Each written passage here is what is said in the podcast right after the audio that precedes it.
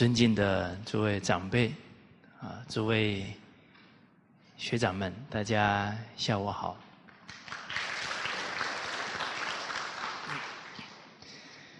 我们现在古文课啊，一起学习啊，《群书治要》呢是第二节课，啊，学习《群书治要》啊，啊，跟大家一起交流呢，哎，我的压力挺大的，啊，为什么呢？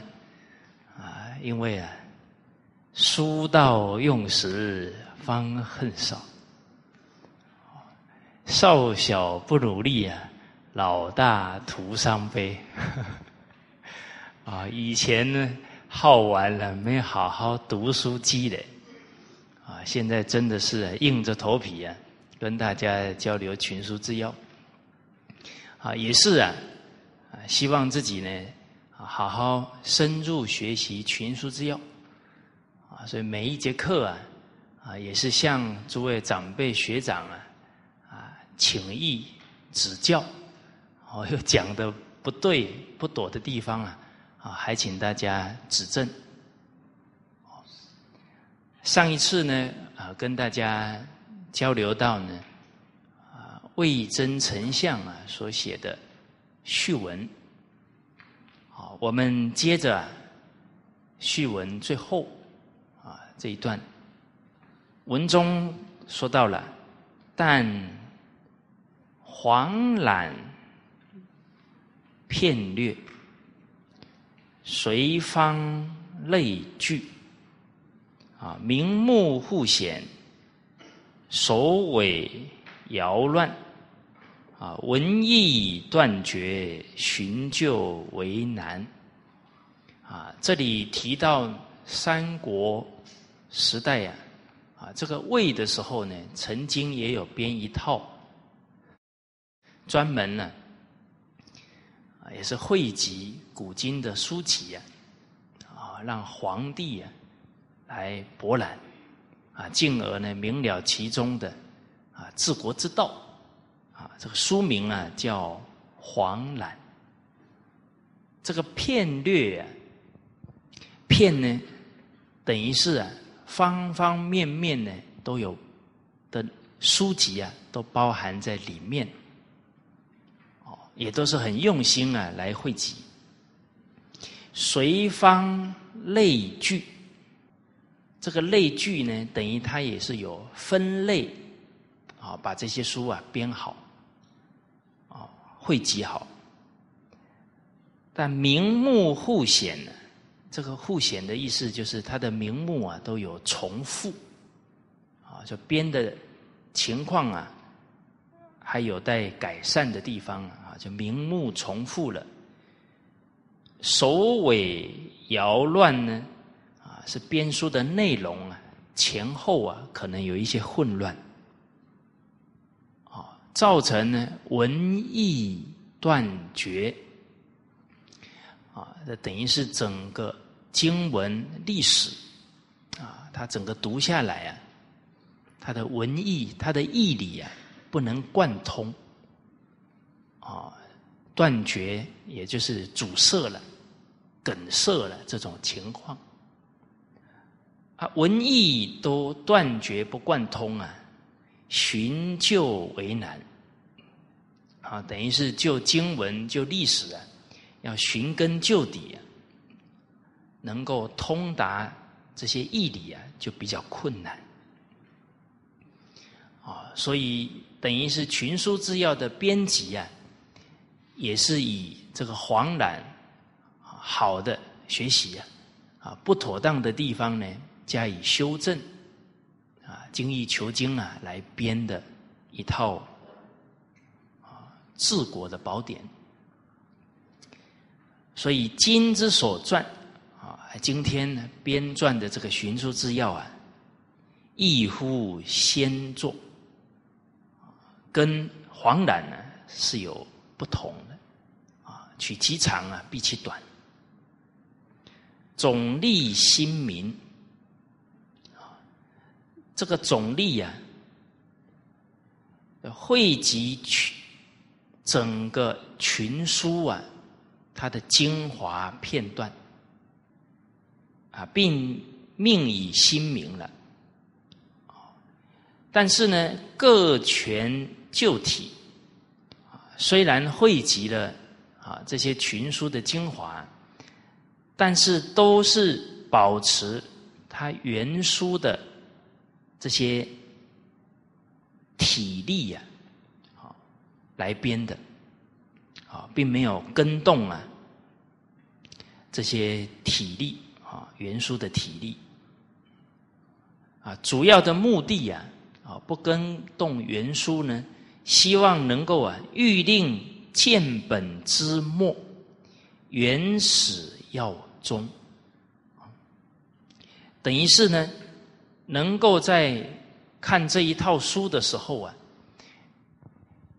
我们古人求学啊，特别强调务本啊，君子务本，本立而道生。啊，看经看史。看纸这些古籍呀，呃，绝对不是拿来消遣的，啊，是提升自己的智慧，提升人生的阅历，啊，尤其啊，看每一段经文的时候呢，都能够明白各中啊根本的道理所在，所以见本之末。哎看汇集的这些内容啊，都能知道道理的本末。啊，而且呢，原始要宗啊，等于比方历史。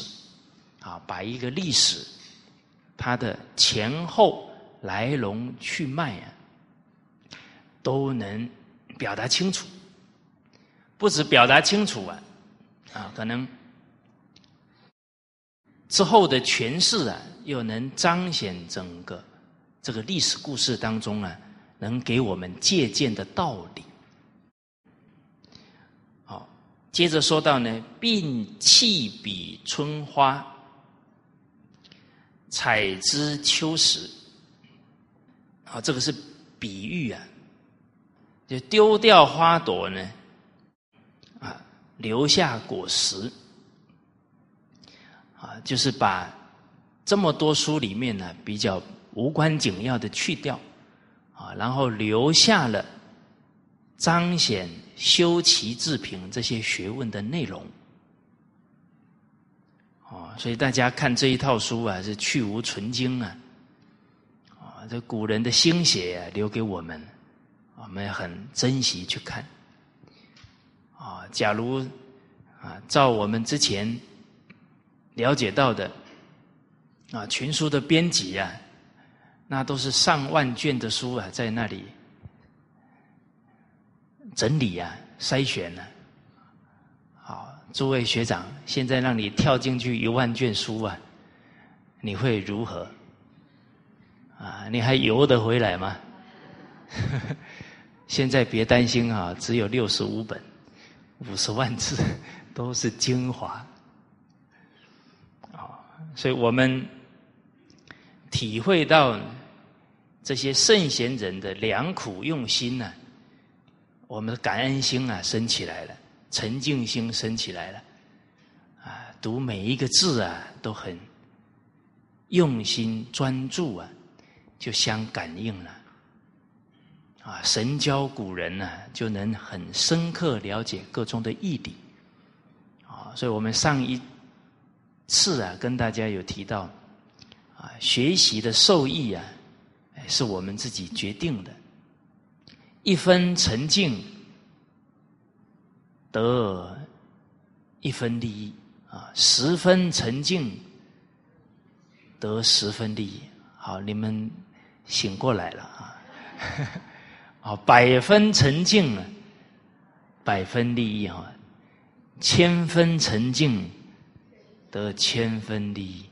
万分沉静得万分力。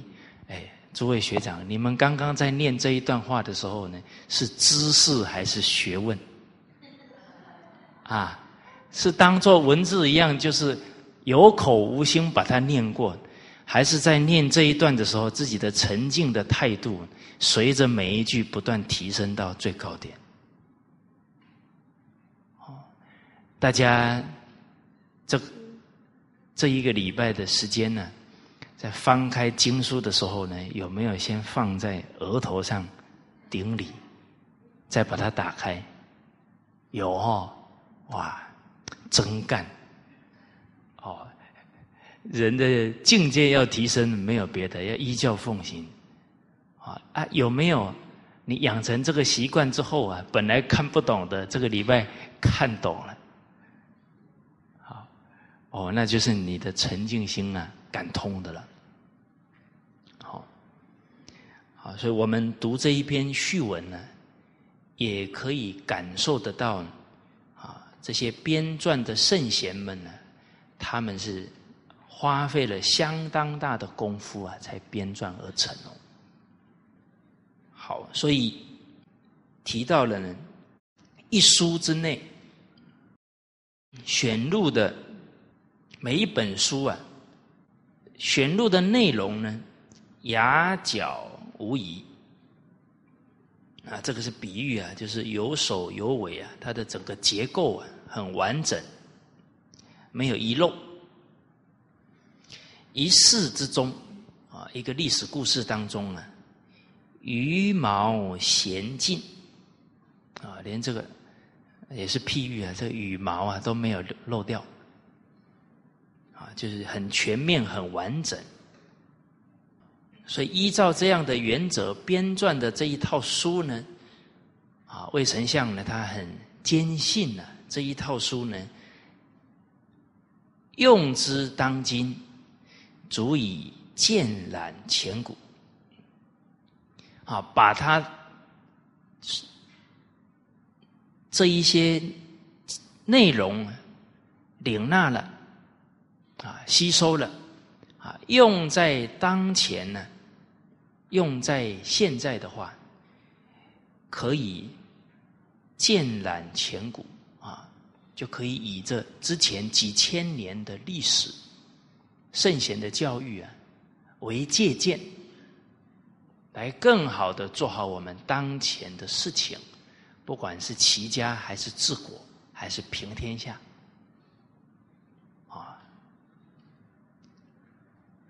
人我们。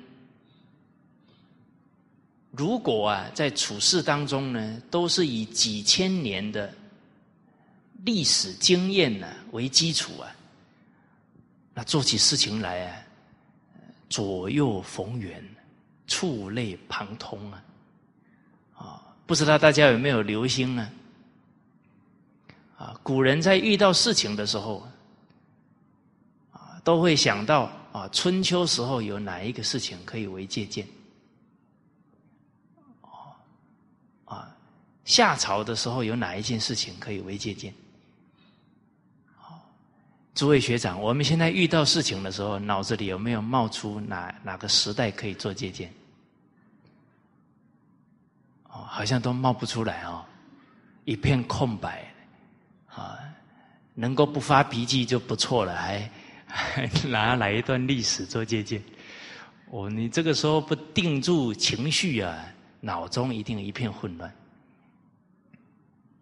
哦，所以古人呢，他不只有历史的借鉴呢，他很有定力，他很稳重，那个都是从小啊扎的基础啊，一举一动啊中规中矩啊，心不散乱。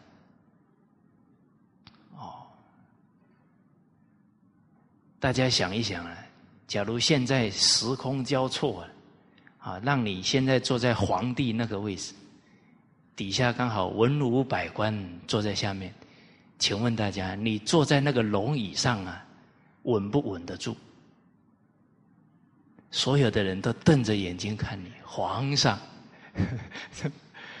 哦，那个时候你要有定力，要有胆识，你才坐得住哦。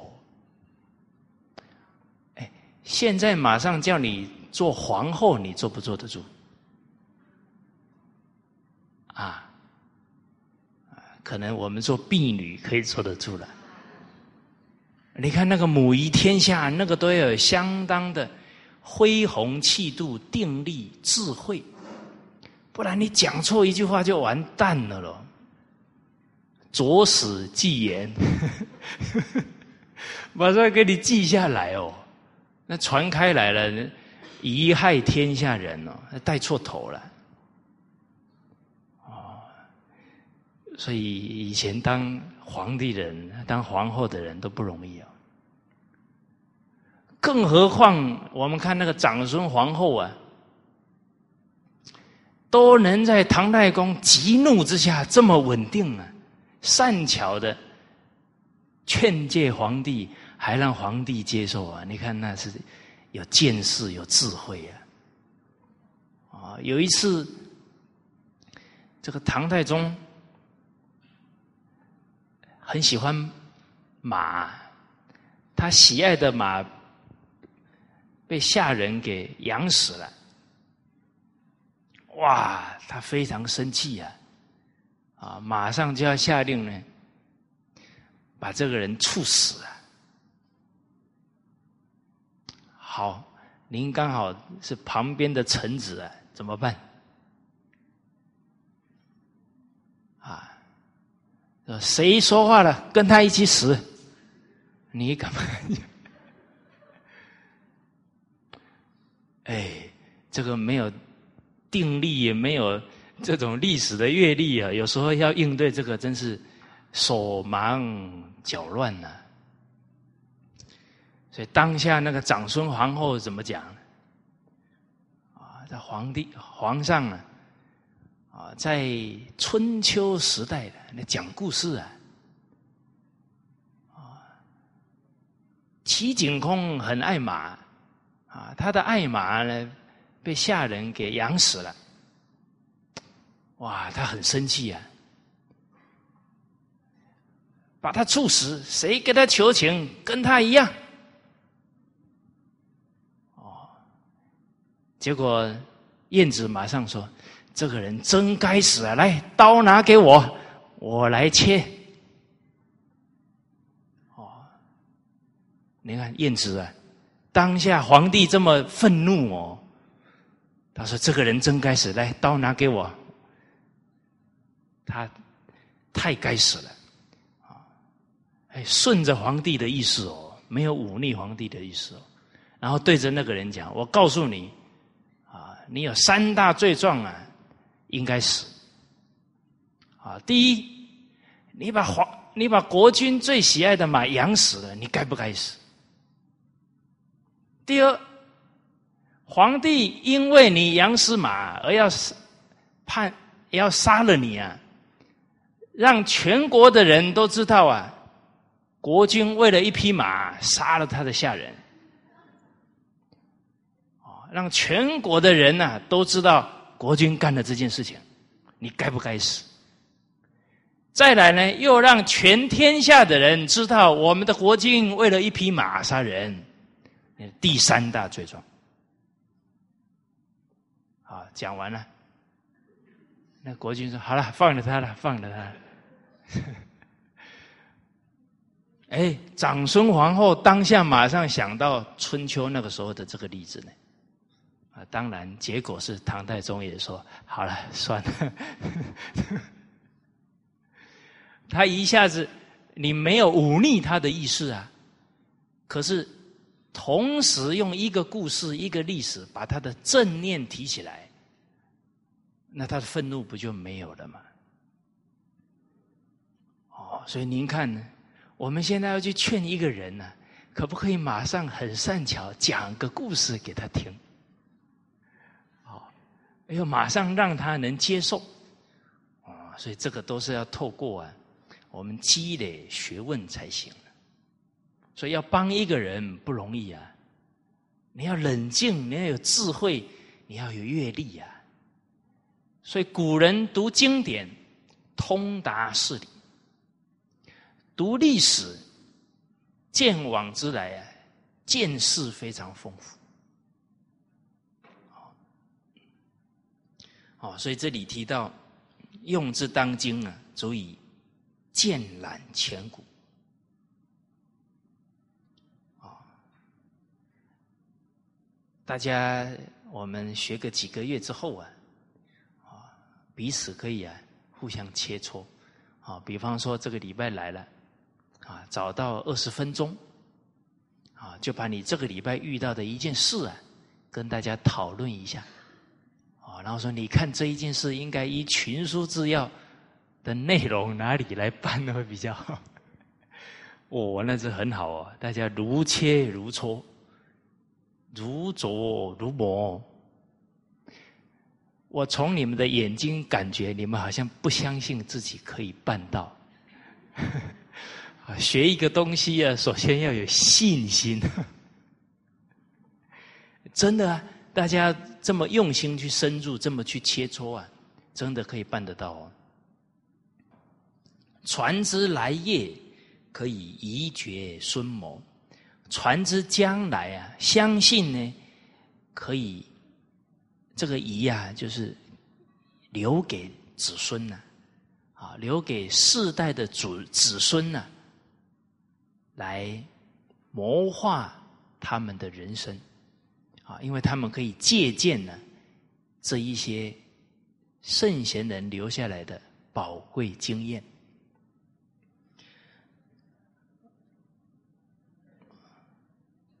好啊，这一句话要背啊！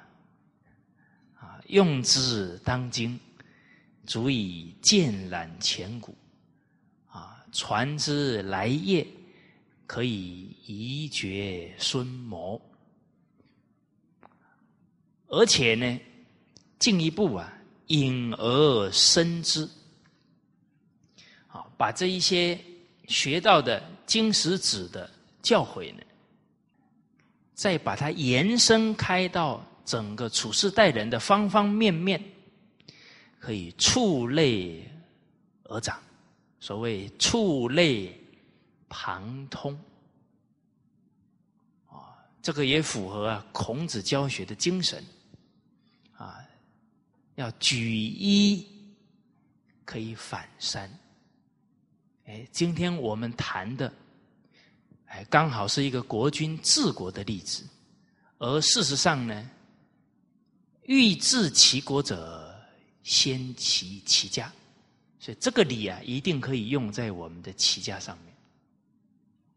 啊，欲齐其家者，先修其身，也可以反观到我们自身的修养上面来体会，来领受。啊，那这个就能触类而长啊！哦，那可能的一物啊，啊，一切生活方方面面呢，你都能够感悟到。啊，所以我们东方的教育啊，特别重视悟性的提升，它不是知识的灌输而已了。哦，啊，盖亦言之者无罪，闻之。者足以自见。啊，这一句话呢，是《诗经》的精神啊，因为《诗经》里面很多的内容都是采集了当时各国的歌谣，而这些歌谣呢，往往啊是反映民心，往往啊。是在提醒当政者有哪些政治的得失。好，我们以前呢，好像记忆当中啊，要看电影啊，都演到那个校园的电影啊，那个学生都给老师取绰号，有没有？哦，当然从一个角度看呢，会觉得。学生这样啊，不到不够尊重老师。但从另外一个角度讲啊，往往学生在取绰号的时候呢，也是把他们对老师的感受怎么样讲出来了。哦，那假如我们是代班的老师啊，听到学生给我们取绰号啊，要不要生气啊？它也是一种心情的抒发，啊，当然，慢慢的呢，要引导他尊重老师。啊，可是有时候啊，人情出来的时候啊，你不要马上去训诫去压，他不见得能接受。啊，反而这个时候呢，哎，我们能反思，能调整。可能更能啊，以德行感化学生。啊，所以闻之者足以自戒呀，啊，不只是一个班级，甚至于在一个团体里面，你是团体的领导，哎，底下的人对你有一些看法，他也是抒发他的情绪啊，我们度量要大。叫言之者无罪，闻之者足戒啊！哎，我们在上位啊，有没有需要调整的地方？啊，所以几个人愿意听实话呢？愿意听人家的内心话呢？除非我们呢，能放下这个面子，啊，能真正很有度量啊！能接受别人的劝，不然有些实话听不到哦。啊，德不广，不能使人来呀；量不宏，不能使人安呢。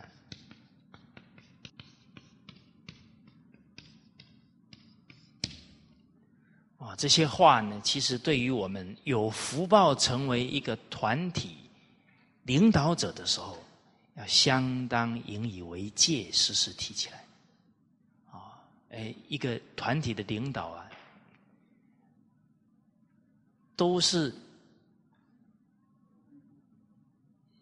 因缘聚会呀，啊，整个团体的人都是对我们有一份信任，来到这个因缘，我们应该珍惜，也要对得起这一份缘分。啊，你德行广大。才能感召人愿意来，所以我们接触到了很多团体领导者，在面对团体所产生的一些情况，当下他就发脾气呀，这个德不广，度量啊也太小。当下呢，已经不符合古圣先贤的教诲。古圣先王留给我们领导者一个最重要的教诲啊！啊，万方有罪，罪在正宫。哎，他身为一个国君呢，天子啊，所有人的过失啊，他都有责任。哦，像尧帝、舜帝，他们觉得。人民有问题了，他没有尽到教他们的责任，这个是德行啊，这个也是理智啊。团体里有情况了，领导者首先发脾气指责，各相责，天翻地覆啊。他本身就已经不在理智当中，怎么去启发别人的智慧呢？那就更不可能了。哦，所以今天，哎，团体里呢，哎，留不住人呢。一个领导者要非常的反思自己的问题了。啊，为什么呢？人与人当中啊，他都是自然的感召，他不是勉强的。哎。人家跟我们相处很欢喜了，自然就感召人来了。哎，人家觉得在我们的团体当中啊，增长智慧，很愉快，很好的成长，他人家就欢欢喜喜，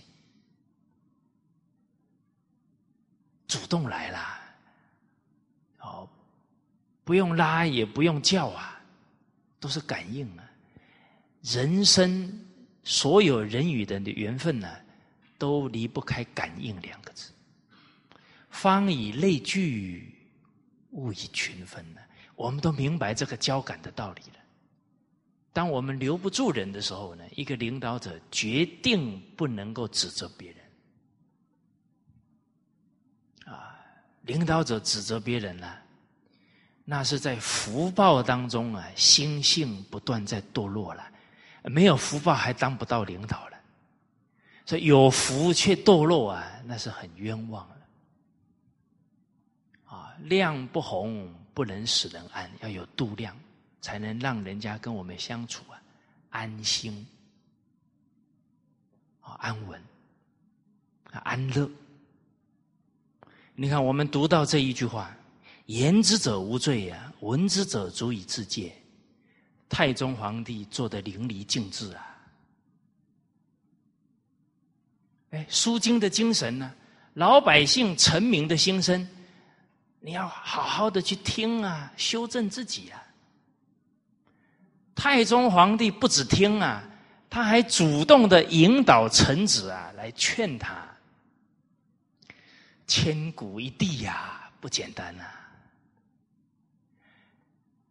我们自己呀，当下从太宗的这个态度，啊，我们说触类而长啊，回到我们自身，现在有一个亲戚亲人身边的人跟你说：“哎，我给你提个意见哦。”请问大家听完这句话，当下的心情如何？砰砰砰砰。砰砰有没有跳的比平常厉害？奇怪了，就跟你讲件事儿，提个意见，为什么你心跳加速？心跳加速是结果，请问原因在哪里？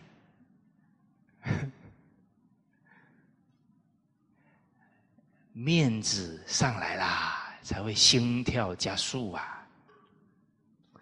哦，有没有你太太跟你说？哎，我给你提个意见，然后你马上露出灿烂的微笑。哎呀，赶紧说，赶紧说，啊，这样我才能进步。有没有人是这样的？哇，那恕小弟，呃，受小弟一拜。哦，那你的修养不简单。哎，太宗皇帝的精神你学到了。太宗皇帝也是以尧舜为榜样啊！啊，我们之后群书治要里面都有提到，尧帝舜王，当时候在文武百官面前都是这样。你们现在要当面把我的问题讲出来哦，可不要走出这个门才讲哦啊！哦，都是以天下为念呐，战战兢兢啊，生怕自己做错了。哦所以太宗那个时候，臣子啊，给他劝谏呢，没有压力啊，好，很主动给他提意见。有一次，有一个臣子提了一些意见呢，啊，太宗点点头。后来那个人出去了，旁边有一个近臣呢，听了实在受不了了。啊，皇上啊，刚刚他给你提的，通通是不对的。啊你怎么都没有制止他？啊，都是不对的哦，不是只对哦。有时候人家给我们指对的，我们还不高兴，啊，面子拉不下来，啊，所以人要修身呢，不把这个面子卖掉还真不行，啊，所以我们全学全书之要，第一件事。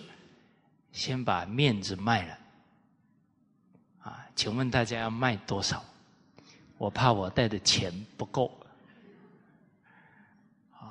其实应该是讲啊，谁肯撕下我们的面子啊，你还得给他钱呢，哦，不是，你还得感感谢他，感恩他。现在谁肯讲我们呢？除了父母，除了师长。人现在怕得罪人呢，人家犯不得，跟你过不去呀，哎，啊，所以真肯讲我们呢，那是道义之交啊，啊，善相劝，得接见呢，啊，有直啊，有量，有多闻啊，这样的朋友是正直啊。哎，啊，说了这么多呢，其实我也很好面子，啊，讲这一段呢，也是不断的提醒自己啊，下一次真的听到人家劝的时候，能够不心跳加速。能够真的是和颜悦色的接受，不然呢，蹉跎了自己啊太多的时光啊，心性不止没有提升，还堕落啊。所以人生最可悲的是被自己给出卖了，这没有比这个更可悲的！所以人真的时时劝自己，还要有自知之明才好了。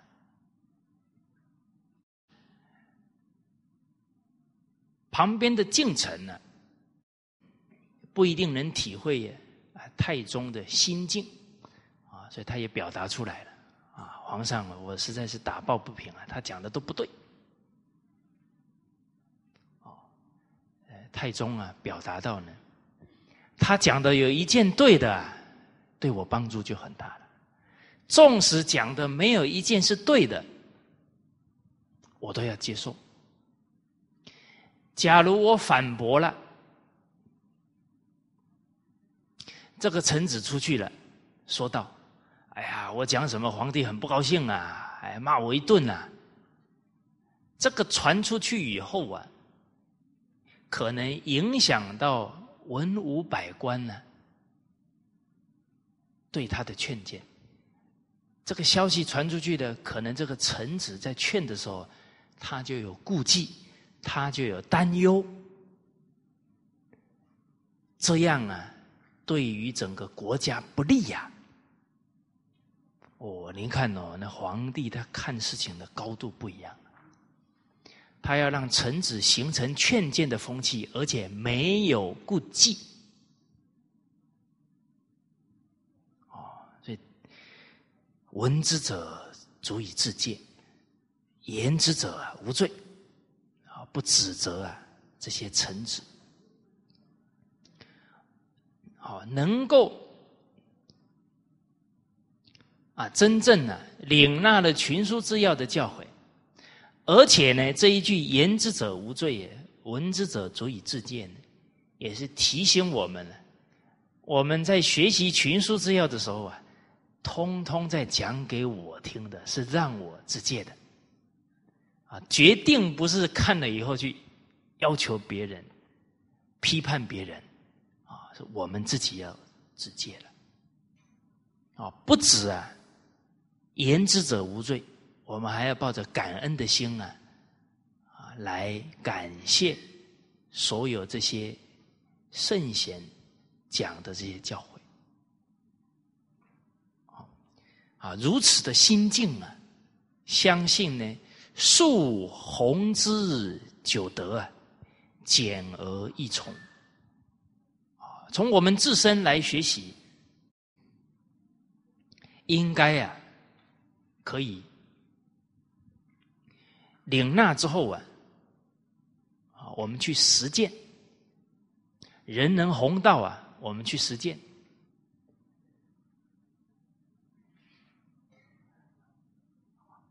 弘。弘扬开啊，经典里面所有做人处事的美德，这个九字啊，啊，我们华人的习惯呢，三六九为大，啊，这个九德呢，可以指啊很多重要的美德。啊另外呢，在其他的书籍啊，也有用九德的，啊，比方《尚书》里面就有九德，啊，我们之前呢，在《建太宗实施书》啊，跟大家有讲解过，所以这里啊，普遍也就是指重要的这些美德，学了以后去做了，可以把它弘扬开来，啊，尤其呀。唐朝是皇帝下令文武百官来学习的话，那这个整个美德啊，就能很好的弘扬开来了。因为上位者带头，啊，所以我们也希望呢，这个群书之要啊，啊，能有更多的政界的人呢一起来学习。啊，当然，您身边亲戚朋友刚好有从政的当领导的，啊，也可以善巧啊，把这个书啊介绍给他们。啊，当然。君子信而后见，啊，要让人家相信呢。首先我们自己做得好，啊，让他们对这个传统文化呢认同、有信心。好，简而易从，啊，这个简便呢，但是容易做到，啊，啊，因为这个书啊，跟掌握的都是修齐治平这些学问。啊并不是很复杂，啊，哎，能简便的掌握这些纲领，啊，然后啊，好好的去落实。最后提到了，啊，官比百王，不齐而数。这个官呢，就借鉴呢，百王啊，也是指啊，唐朝以前呢。这些古圣先王啊，借鉴呢古代这些帝王啊治国的经验跟教训，不疾而速啊！大家看这个文言文呢，哎，每个字都很有味道。这个“急”是错误，就是呢，能够借鉴古代这些圣王来治国的话呢。不用犯很多错，不急啊，而速，这个速就是能快速带领国家走上安定、强盛。当初是贞观初年编这一套书哦，而贞观之治啊，确实是在三五年的时间。整个国家就快速强盛起来哦！我们今天读到这个序文呢，学习到群书之要，可以很清楚明白为什么唐朝能出贞观之治，就是因为借鉴了这些古圣先王的智慧。哦，所以为什么说？福在受见呢，一个人最大的福气在哪？接受圣人的劝谏，接受他人的劝谏，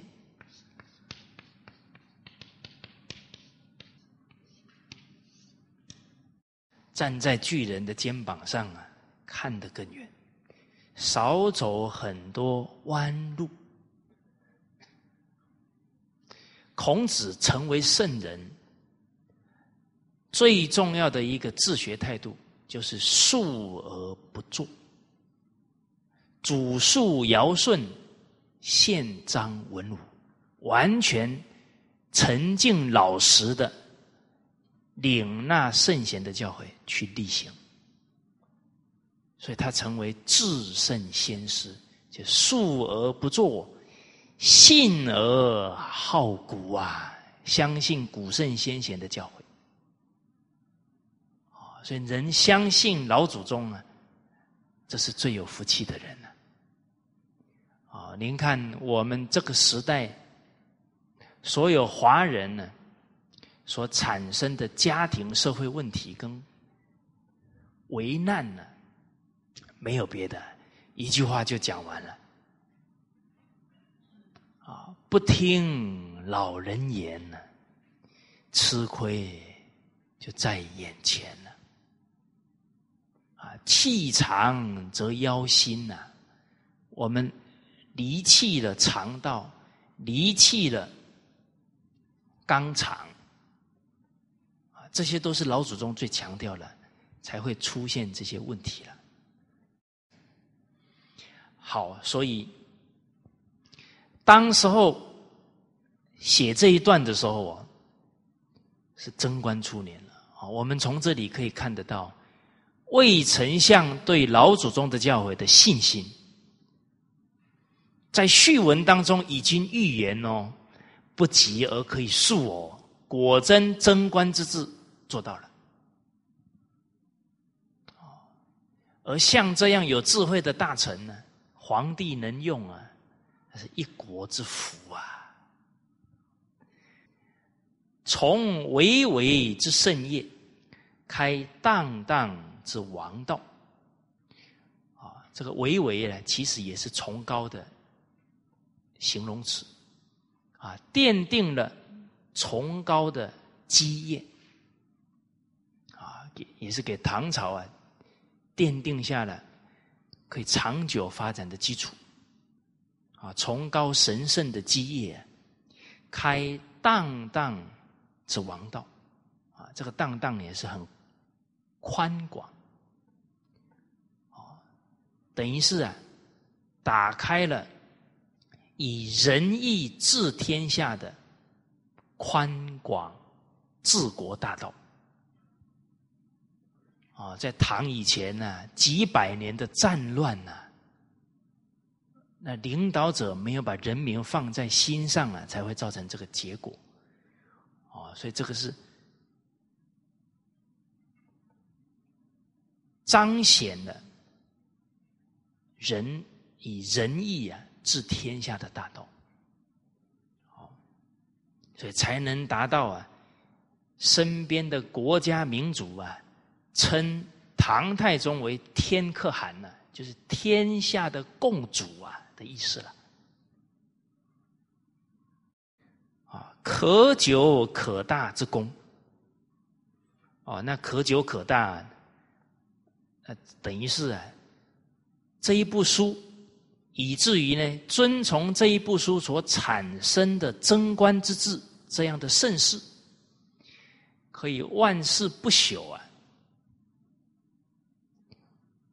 啊，创可以立万世不朽的功绩了。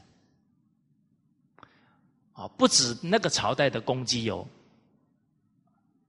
所有唐以后，我相信呢，每一个盛世一定都有看过《贞观政要》。啊，《贞观政要》是吴京。所写的，哎，唐朝的吴京，啊，在贞观之后啊，收集了整个贞观期间这些资料编成的一部书，真的是啊，这个贞观的精神长存，而且还利益了后代的政治，啊，所以这可称为啊可久可大之功啊。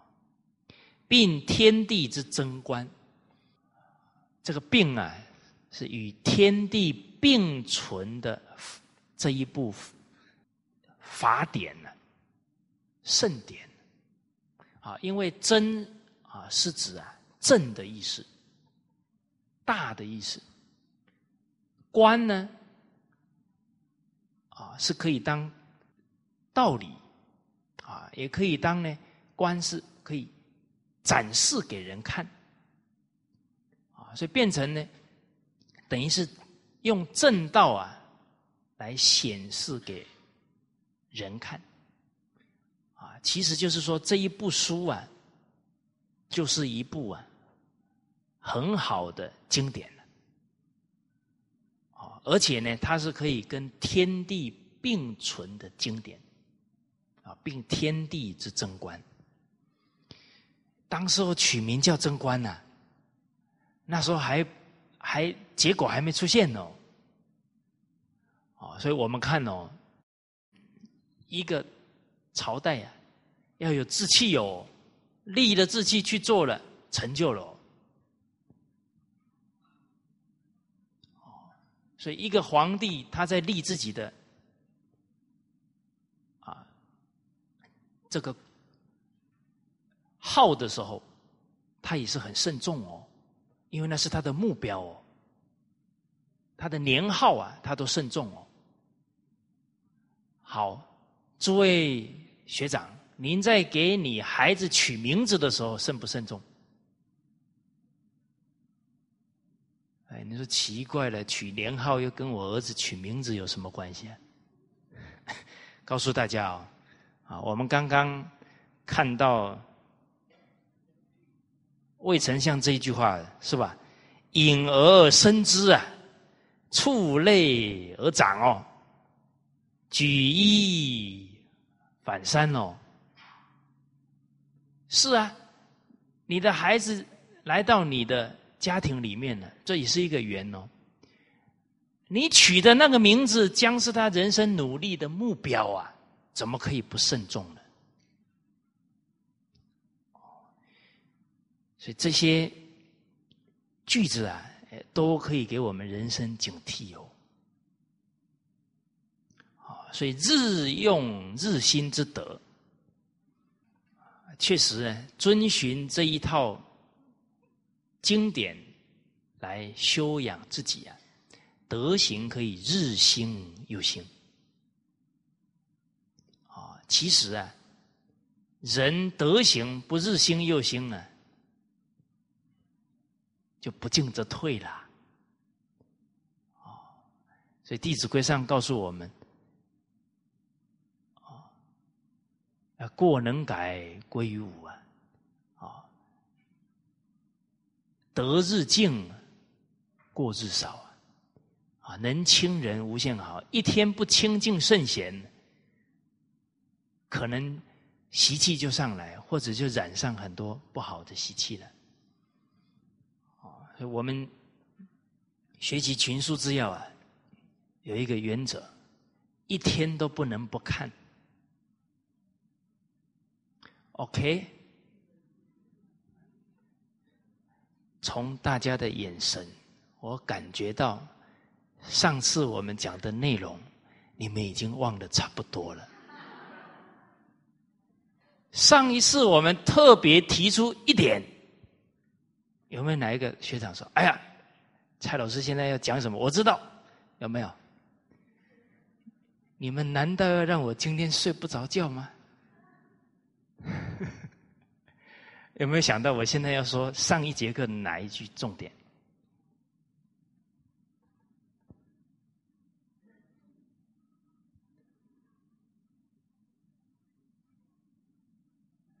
一个人要学习掌握得了情绪啊！虽然我现在很想哭，但要稳住。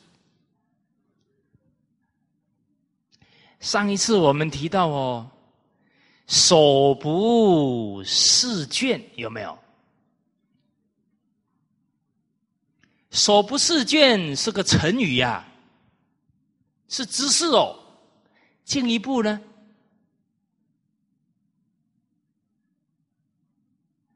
要化成我们的生活，要化成具体落实的行为。请问大家现在包包里面有没有一本，哎，手掌书？有没有？哇，弘一大师晚晴集，是吧？格言别录，一有时间赶紧熏习。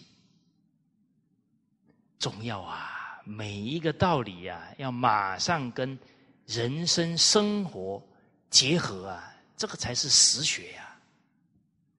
古人学问无余力呀，少壮功夫老死成，纸上学来终觉浅，觉知此事要躬行呐。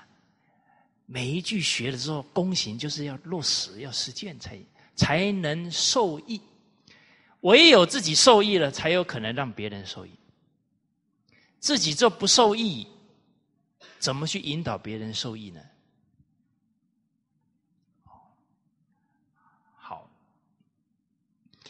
啊，所以手不释卷，哦，比方您看《群书之要》这一段文，整段，哇，有三句话呢，让我的感悟特别深，把它写在一张纸上，放在口袋里，那几天时不时拿起来熏洗，熏啊熏啊，就入心了。学问啊，书山有路勤为径啊，还是得靠勤劳下功夫啊。将精进以长玄。哦，您看呢？魏大人汇集了这些大臣们的智慧啊，他很有信心哦。这一套书可以，就像明亮的镜子。而且是长悬哦，啊，长悬呢，是永远的高高挂起来。镜子有什么作用呢？照亮，啊，照亮后世，让后世啊引以为借鉴。哎呀，我们读到这一句啊。想到这一套书啊，一千多年当中啊，在我们华人社会当中啊，消失掉了，跑到日本去了，流传到日本去了。祖宗慈悲啊，冥冥当中护佑啊，在清朝时候啊，这一套书又回来了。可是清朝。中叶以后啊，慢慢的，这读书人呢没有做榜样，会讲啊，但没有好好落实，所以造成清朝末年以后到现在，整个华人社会啊，对自己的文化有批判，甚至于觉得就是因为文化才让我们这个民族衰弱，这个都太偏颇了，太错误了。但怎么样导正？没有别的，显正破邪，把这些正知正见的经典弘扬开来，啊，从我们自己的行为当中弘扬开来，不然我们嘴上讲经典，行为不相应啊，伪君子，又重蹈覆辙，清朝末年的情况了。啊，这个时代呀不容易啊，整个文化断层呢两百年左右，啊，所以我们这一代人呢，要是确实任重道远啊，这要有两三代人呢，再把整个文化复兴起来。哦，所以尤其我们这一代会比较辛苦，为什么？我们。积累有限呐，连讲都有困难。讲都有困难，讲不讲？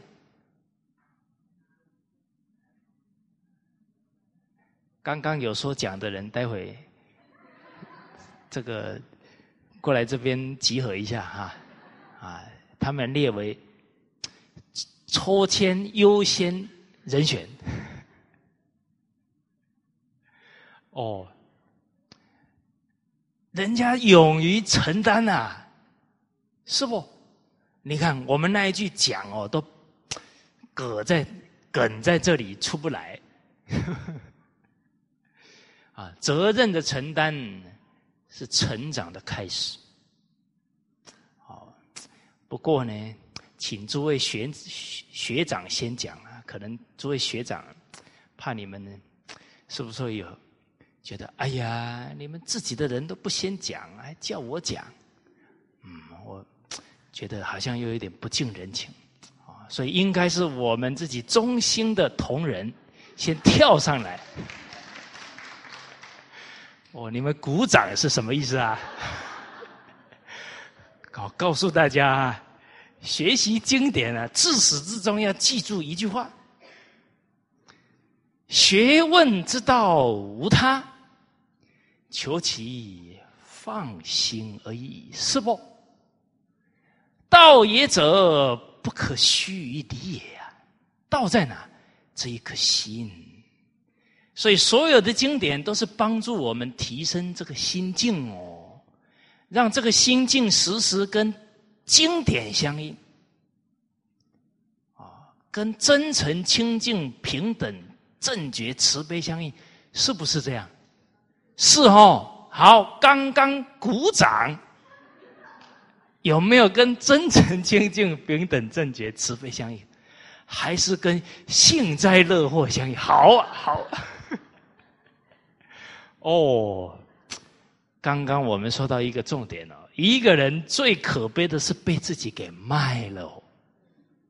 啊，我们这个一言一行、一举一动，自己是什么出心，自己要很清楚。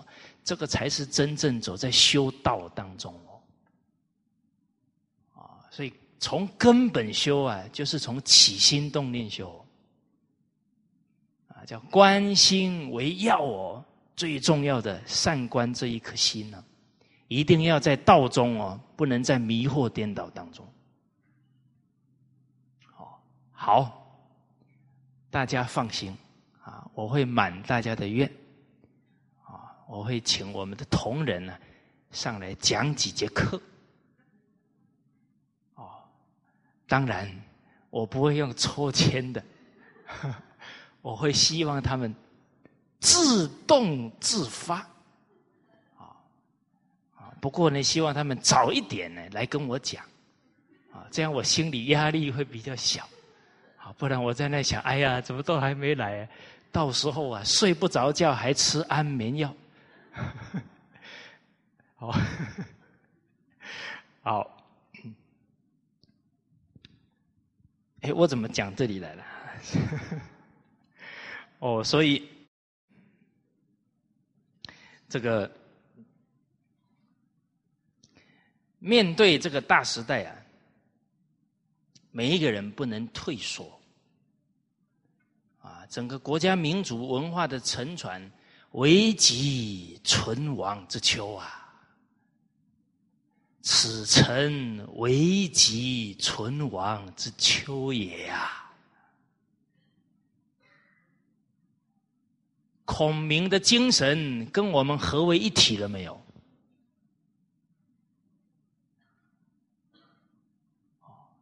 有这个担当，我相信啊，如有神助，自己的提升会快。刚刚我们提到了，我们自己积累都还不是很厚啊，可是这个时代是连讲的人都很少了。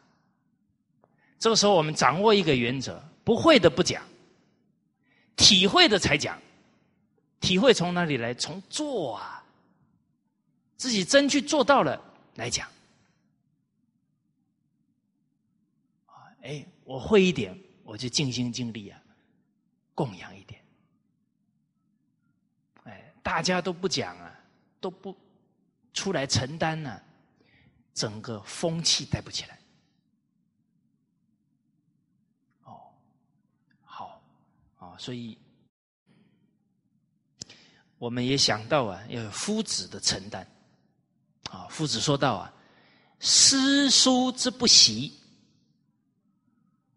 啊，哎，诗书之不讲，礼乐之不习。莫之罪也啊！这些圣贤啊，这些六经不能够弘扬开来啊。孔子没有责怪任何人啊，老人家说是他自己的故事啊。我们要效法这个精神，而我们这一次啊，跟大家学习《群书治要》。三百六十句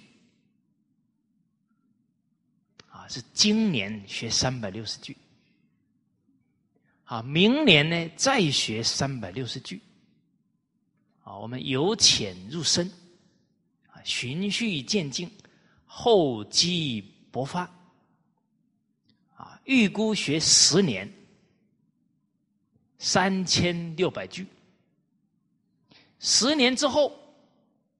真正把群书之要学好了，啊，这个时候呢，我们要开一个会，啊，所有的学长开始开会，你到英国去好不好？哦，你到挪威去好？你们都会讲 English 的，哎，你真正十年，你真下功夫的，你可以当群书这样的专家哦。若要功夫深啊，铁杵磨成绣花针啊。十年你真正积累了，我相信啊，你去供养一方的人民啊，供养个十十来天不是问题啦，是吧？教学又相长啊，你就不断的提升，不断的深入了。好，所以现在第一年的三百六十句啊，我们还在加紧赶工审核啊，因为还要翻完白话。啊，所以现在呢是还没有发给大家啊，大家多多包涵。哦，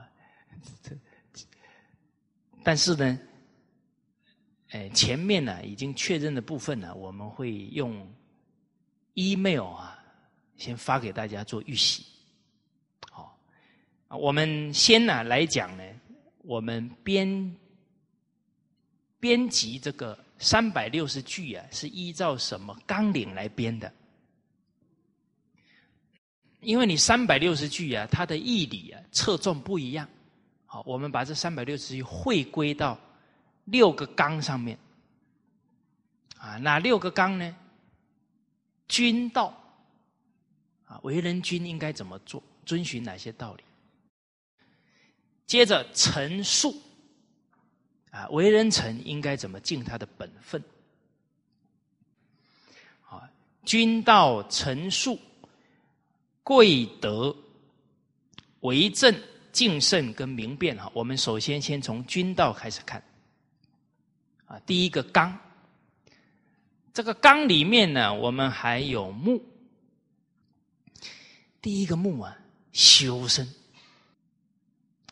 大家一看到“修身”两个字，有没有想到哪一句话？“治天子以至于庶人，一是皆以修身为本。”而修身里面呢，啊，我们暂时列出了几点。啊，这个几点呢，待会再提哈。修身下来是敦亲。要修身齐家，齐家不能教，而能教人者无知啊！故君子不出家而成教其国。哦，啊，所以首先修身也要齐家。啊，就像我们弘扬文化，自的自己的家乱七八糟的，啊，出来弘扬啊，到时候给人家看笑话了。啊，在《中庸》里面呢，也有一篇。很精辟的为政的哲学啊，这一篇呢，我们也有选啊，之后会跟大家再细说。里面提到，凡为天下国家有九经，九个重要的纲领原则。第一个就是修身也，第二个呢，尊贤也。尊重贤德之人，他的智慧可以引导整个国家走上安定，这太重要了啊！所以很多国家呢，他的首相或者总统一上位，首先聘国策顾问，那个顾问就是很有经验、智慧，能够给国家提供非常宝贵的啊这一些意见。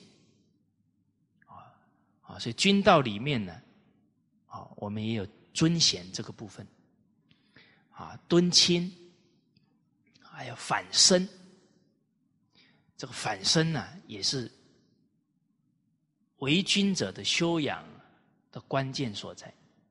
啊，大家一看到反身，有没有想到哪一句话？反求诸其身啊，行有不得。反求诸己，啊，接着呢纳谏，啊，大家不用抄哈，我们这个礼拜就发给大家，啊，抄也可以了，增加一次印象。啊，啊，都好啊，都好，事事无碍，再来呢，度禅邪。啊，不只要纳谏呢，在听取意见的时候，哪些是奸臣说的话，要判断的出来，不能受他影响。接着审断啊，一个为君者啊，每一个决策啊，对国家的影响都很大，他必须判断的很精准啊。所以有一句俗话讲啊。决策作物啊，比贪污还严重。哎，您看很多工程呢，决策错误了，做到一半呢，全部重来啊！哇，你看那耗费的人力、物力、财力多吓人！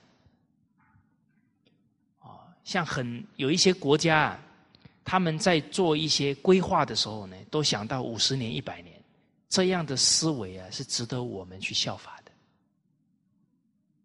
哦啊。有很多的建设啊，都应该有远见。而修身这个部分呢，啊我们有从这一个目里面呢，我们又延伸出几个小纲目哈，就是戒贪啊、勤俭、惩愤啊。其实戒贪就是治愈、迁善改过。有没有想到？四千五百年前，老祖宗的教诲里面就是提醒我们：惩愤治愈，千善改过。啊，今天呢，我们会进入啊修身这个部分，啊，跟大家谈戒贪勤俭这些重要的精神。第二呢，陈述啊，为臣者啊，首先啊。这个缸里面的木呢，包含力节，要有节气，要有节操。臣子的节操啊，是整个国家的栋梁。纲常啊，就是从臣子做出来的。啊，大臣无节呀，这个国家很快就要垮掉了。当臣子贪污的时候，这个国家是岌岌可危了。哦所以礼义廉耻，国之四维啊！谁是礼义廉耻的代表？士大夫啊！他是整个社会风气的领航者啊！他要做榜样啊！啊，所以礼节，再来敬忠之守，还有他的本分当中啊，劝谏，接着举贤啊，一个。为官者，甚至是一个人在团体单位当中，他对单位最大的贡献是什么呢？培养人才，推荐人才，这贡献最大。人存政才能举呀，有人才才能把这些事情相续做下去呀。假如这一代做了，下一代没有人了，不就断了吗？不就前功尽弃了？所有的努力最后可能回到零上面了。人才啊，重要，最重要的事情啊！以前的皇帝懂啊，一登基第一件事立太子啊，而且在培养太子的时候啊。是把所有大臣的孩子一起通通来陪读，请来全国最有学问、最有道德的老师来教，教了这一群孩子的，等于是把下一个这个整个班底呀，都教育好啊，都打好基础啊。那个想得多远啊！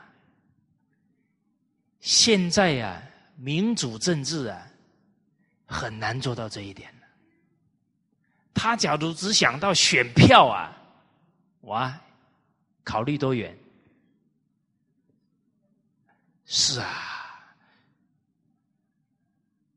哦，所以孙中山先生呢，看到了民主政治的问题啊。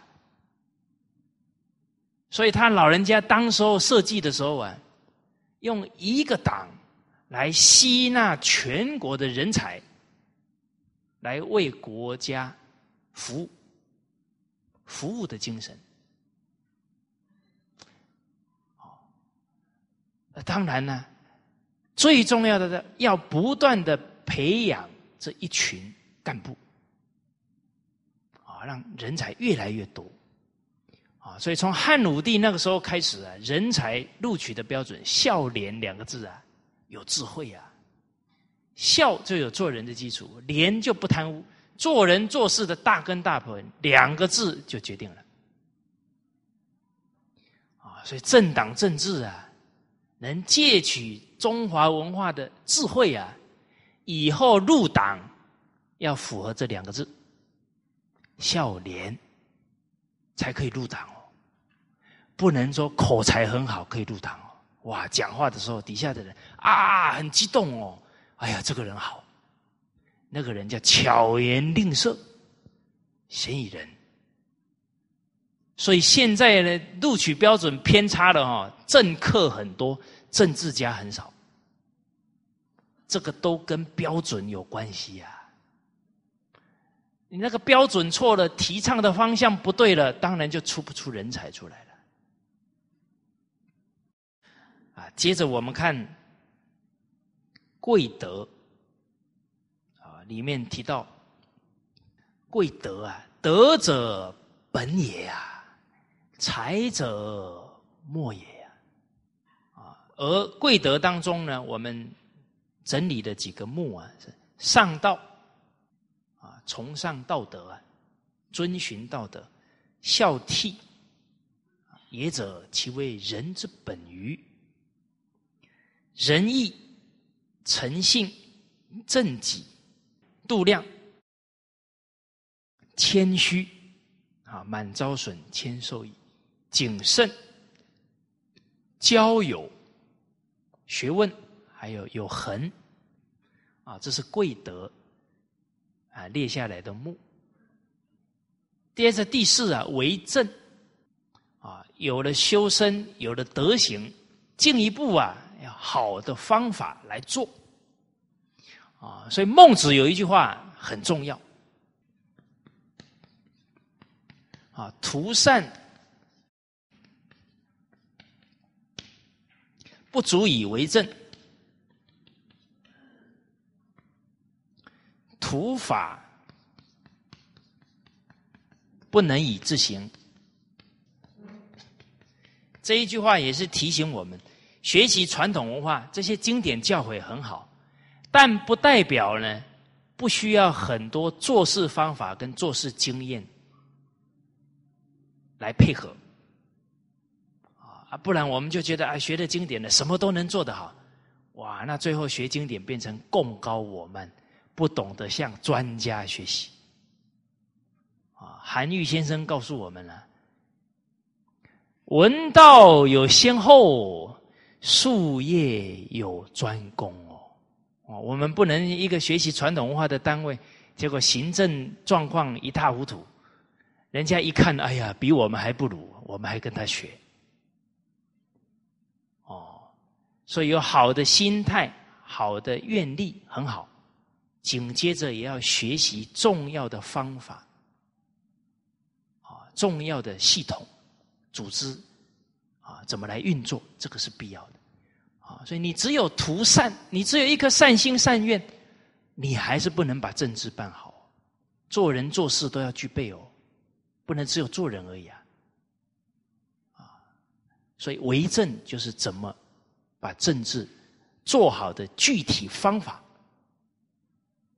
啊，方法又离不开人的态度啊，人的仁爱心呐，仁爱心也要有方法来落实啊。而真正有心的人，一定会不断的精益求精，去学到更好的方法。哎，很多父母说：“我很想把孩子教好啊，我没方法。”这个话我不相信。这个还还不是发真心，真心一定会有感应，最起码你的祖先一定会保佑你。你那一天去书籍一定买到《弟子规》。哎，真的呢，这是我遇到的真实事情哦。有一次我坐计程车哦，哇，计程车司机就说了：“哎呀，那一些什么在国会里面的人，啊，做那些表现都很不好，学历都这么高，哎呀，德行太重要了，学历高没用。”哦，所以我就觉得教育孩子很重要。啊，当天呢，我就到书局去买书了。哎，我买到一本书不错了，名字叫《弟子规》。哇！我吓一跳啊！哎，他买到《弟子规》呢？你说书局那么多书，他刚好买到《弟子规》，刚好那一天再到我。哦，我赶紧把一些网站提供给他。你看，那个诚心是有感应的哦，是吧？哎，我把老。我们师长老人家的网站，赶紧告诉他，是吧？哎，所以这真的不是假的，善心是可以交感。但是，假如只有好的法，啊啊，你比方说有周礼，有这些好的政治制度，那个制度他能自己去推行吗？他也要有德行的人去做才行啊，人存正举啊。人亡政息呀！周礼是全世界最好的宪法呢。你没有好的人去贯彻他的精神，他还是摆在国家图书馆里面呐，是吧？哦，好，所以我们学了以后啊，啊，真正提升德行，落实在自己的单位当中，好，给世间人啊一个好样子，给他们信心哦。好，这个是贵德。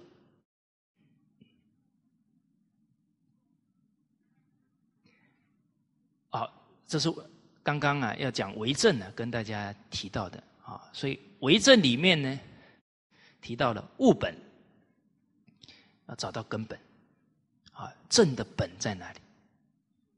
知人善任呐，认识啊，要用这个人啊。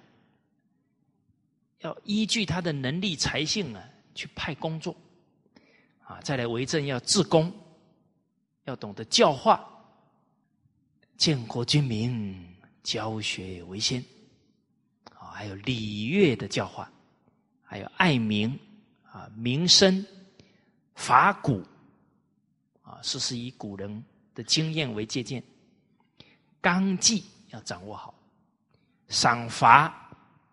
法律、圣武，这个动武是国家大事，要非常慎重。还有将兵，啊，为将者啊，应该怎么来做？啊，第五呢，敬慎，啊，敬慎里面呢有威谏，要防微杜渐；有风俗，啊，人都受风俗影响哦。啊风俗好的风俗形成了，所有人民都得利；不好的风俗形成，那可能要葬送两三代人哦。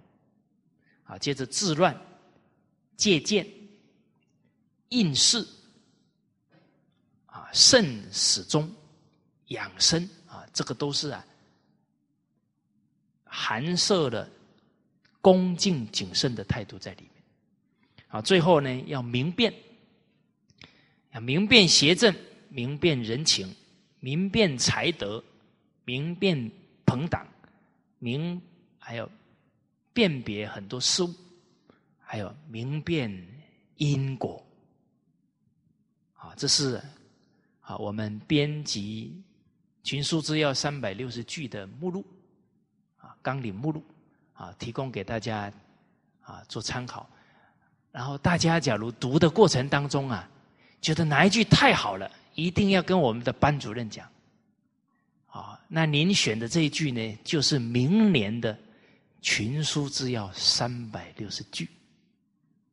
哦，那这个工程就是我们一起完成的。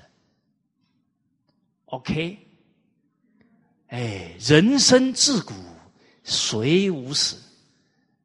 留取丹心照汗青啊！用你的智慧，可以啊，利益到后世的人。好，那这一节课先跟大家谈到这里啊，谢谢大家。